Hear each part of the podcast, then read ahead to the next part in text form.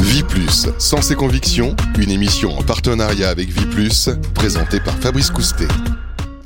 Bonjour, bienvenue à tous, bienvenue dans ce nouveau numéro de Vie plus Sens et Conviction. On est en décembre, il fait froid, c'est l'heure des cols roulés, des doudounes, mais c'est surtout l'heure du bilan pour Vie plus. Et pour ce faire, on est ravi d'accueillir Anne-France Gauthier. Bonjour Anne-France. Bonjour Fabrice. Directeur commercial de Vie plus. Encore une, une belle année qui a été compliquée sur les marchés, mais est-ce que pour vous, comment ça s'est passé euh, du côté de Vie plus?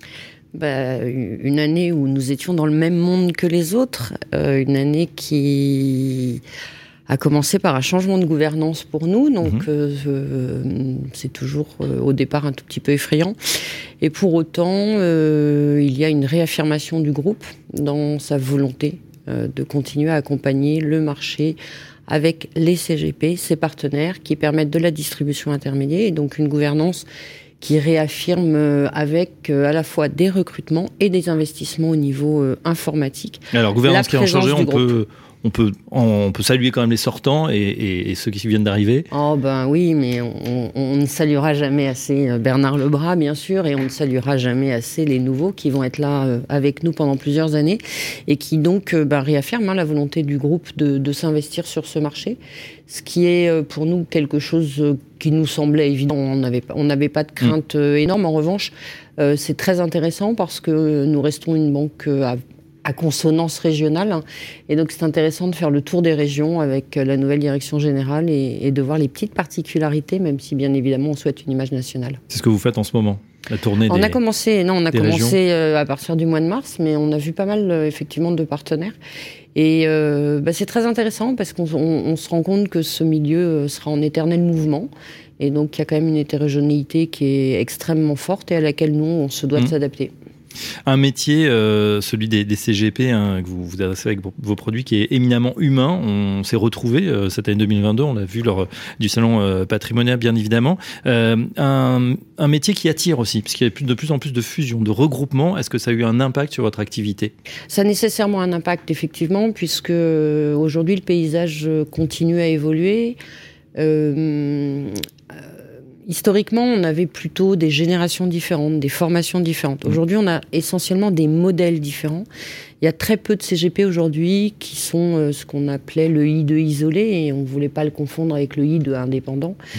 Aujourd'hui, il y a effectivement un gros phénomène de concentration. Il y a des fonds d'investissement hein, qui sont arrivés sur ce métier avec la possibilité euh, pour ceux euh, chez qui ils investissaient, ils investissaient pardon, d'avoir de, gros chèques pour faire de, jolies acquisitions. Donc il faut rester extrêmement agile, ça fait partie de nos valeurs, de façon à pouvoir euh, continuer à servir euh, aussi bien que possible ces gros groupes qui ont des exigences tout à fait spécifiques, et puis encore nos partenaires historiques. Et pour vous, Anne-François Gauthier, ce mouvement de concentration, il va continuer, puisqu'on est toujours dans un, un, métier finalement assez atomisé, où il y a vraiment des petites structures, des moyennes, et puis des grosses qui commencent à émerger avec l'appui des fonds. Est-ce que ça va continuer?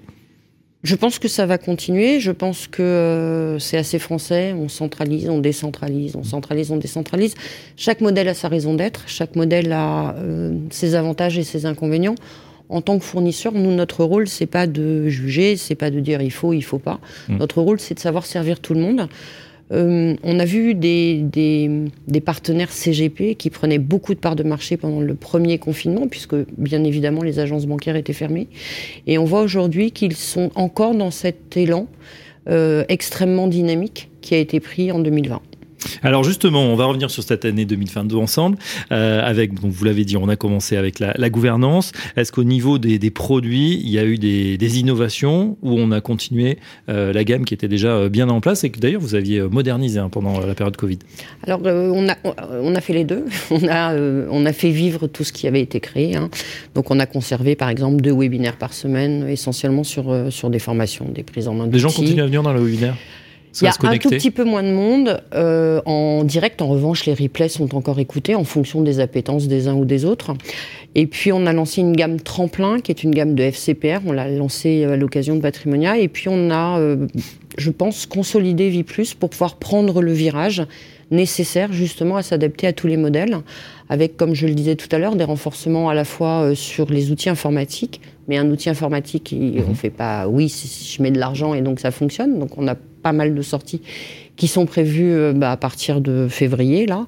Et puis on aura euh, de nouveaux collaborateurs. Hein.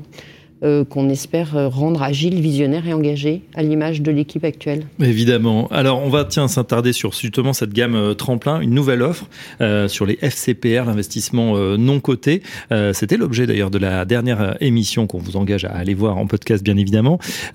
pourquoi cette nouvelle classe d'actifs C'était quelque chose qui était demandé par les CGP ou plutôt par les clients des CGP C'est quelque chose qui était demandé, qui était historiquement réservé aux institutionnels qui permettent d'être dans l'économie réelle, hein, puisqu'on va accompagner des entreprises qui ne sont pas encore cotées. Donc il y a quand même toute la croissance de l'entreprise qui est assez intéressante.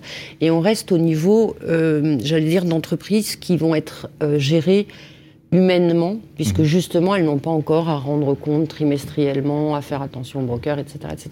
Donc on est sur des histoires d'entreprises qui nous semblent assez intéressantes et on a sélectionné des fonds euh, qui vont euh, être très complémentaires les uns des autres. Donc on va avoir de l'infrastructure, on va avoir des entreprises, euh, on va avoir du renouvellement urbain, on va avoir différentes choses pour pouvoir toujours dans notre volonté de donner à la fois du sens à l'épargne et de respecter les convictions des investisseurs, pouvoir permettre à chacun des clients finaux de nos CGP de trouver ce qui leur parle et ce qui va leur faire plaisir en fait. en respectant l'ADN hein, de Viplus justement, donner euh, ce sens, cette conviction, avec notamment ces placements qu'on a qu'on a appris ou qu'on qu'on connaît moins, les placements solidaires, avec une partie, une petite partie du capital qui est destinée à des projets de l'économie réelle et ça vous êtes euh, vous êtes très enclin à, le mettre en avant. Hein. C'est c'est pas des, fonds euh, voilà qui vont partir dans une, une finance sans visage qu'on a connu. Là au moins ce sont des projets tout à fait réels et même qui sont qui aident certains publics alors effectivement, le groupe a décidé, et c'est euh, bah, quelque chose que, que, nous accompagnons avec les sociétés de gestion, le groupe a décidé de ne plus référencer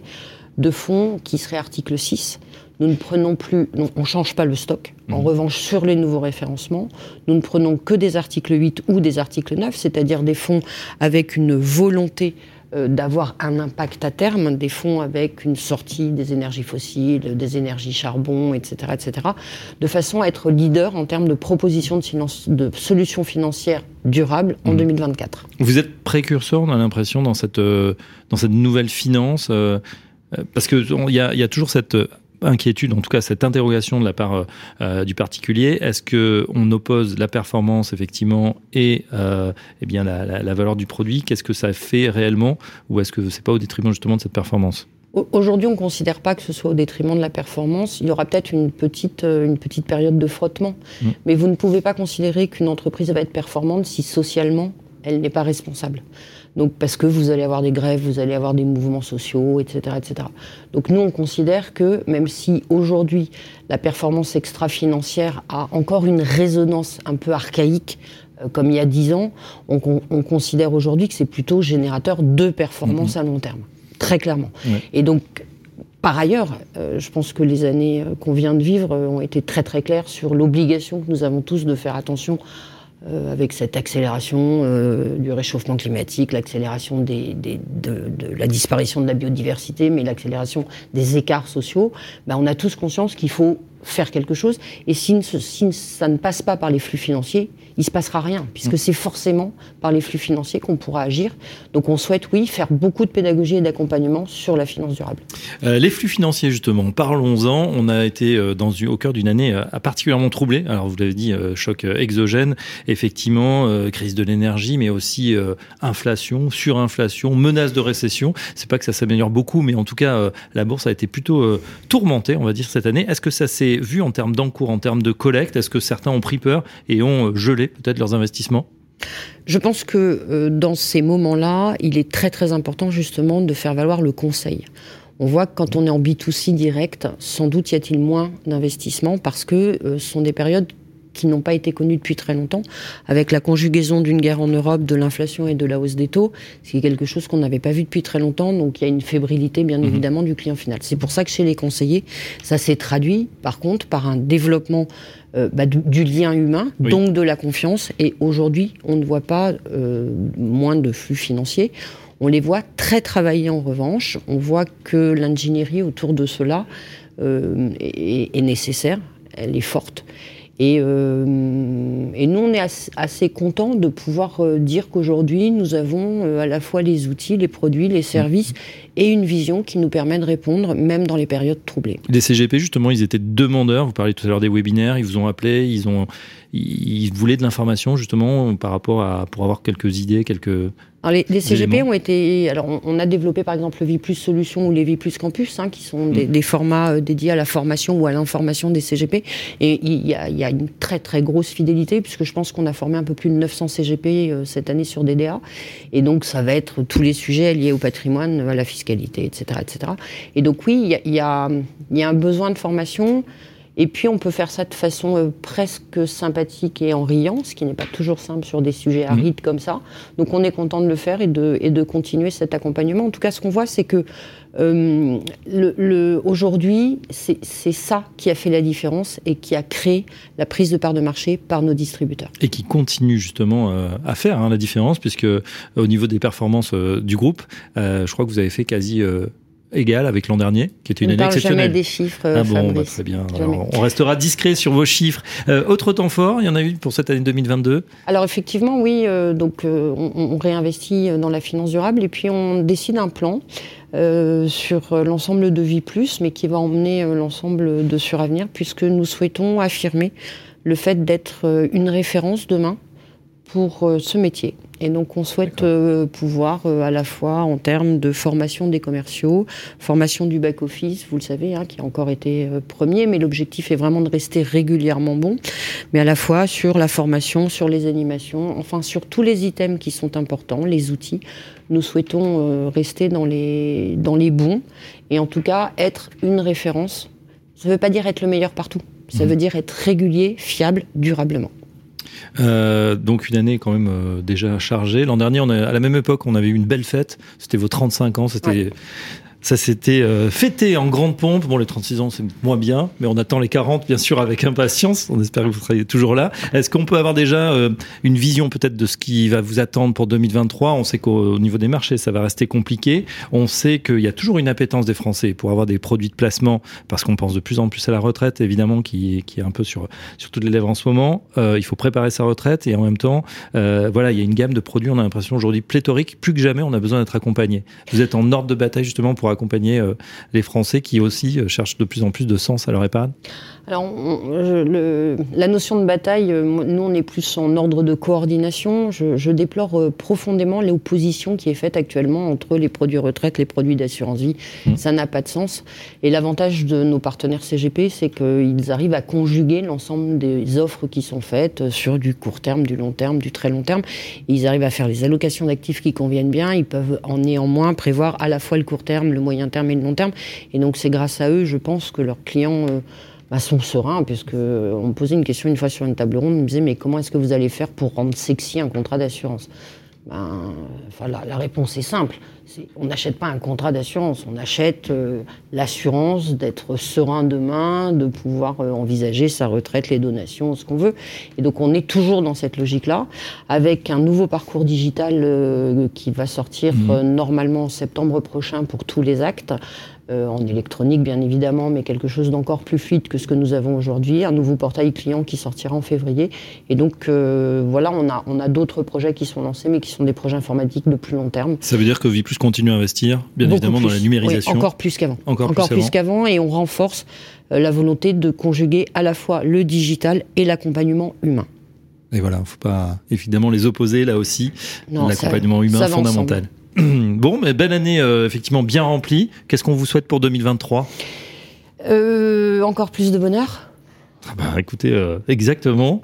On aura le plaisir justement d'avoir votre directeur général prochainement pour les perspectives 2023. En tout cas, c'était le bilan 2022 par Anne-France Gauthier. Un grand merci. merci Vous êtes directeur commercial Vie Plus et à très bientôt pour un nouveau numéro de Vie Plus Sens et Conviction. Vie Plus, Sens et Conviction, une émission en partenariat avec Vie Plus, à réécouter et télécharger sur le site et l'appli Radio Patrimoine et toutes les plateformes de streaming.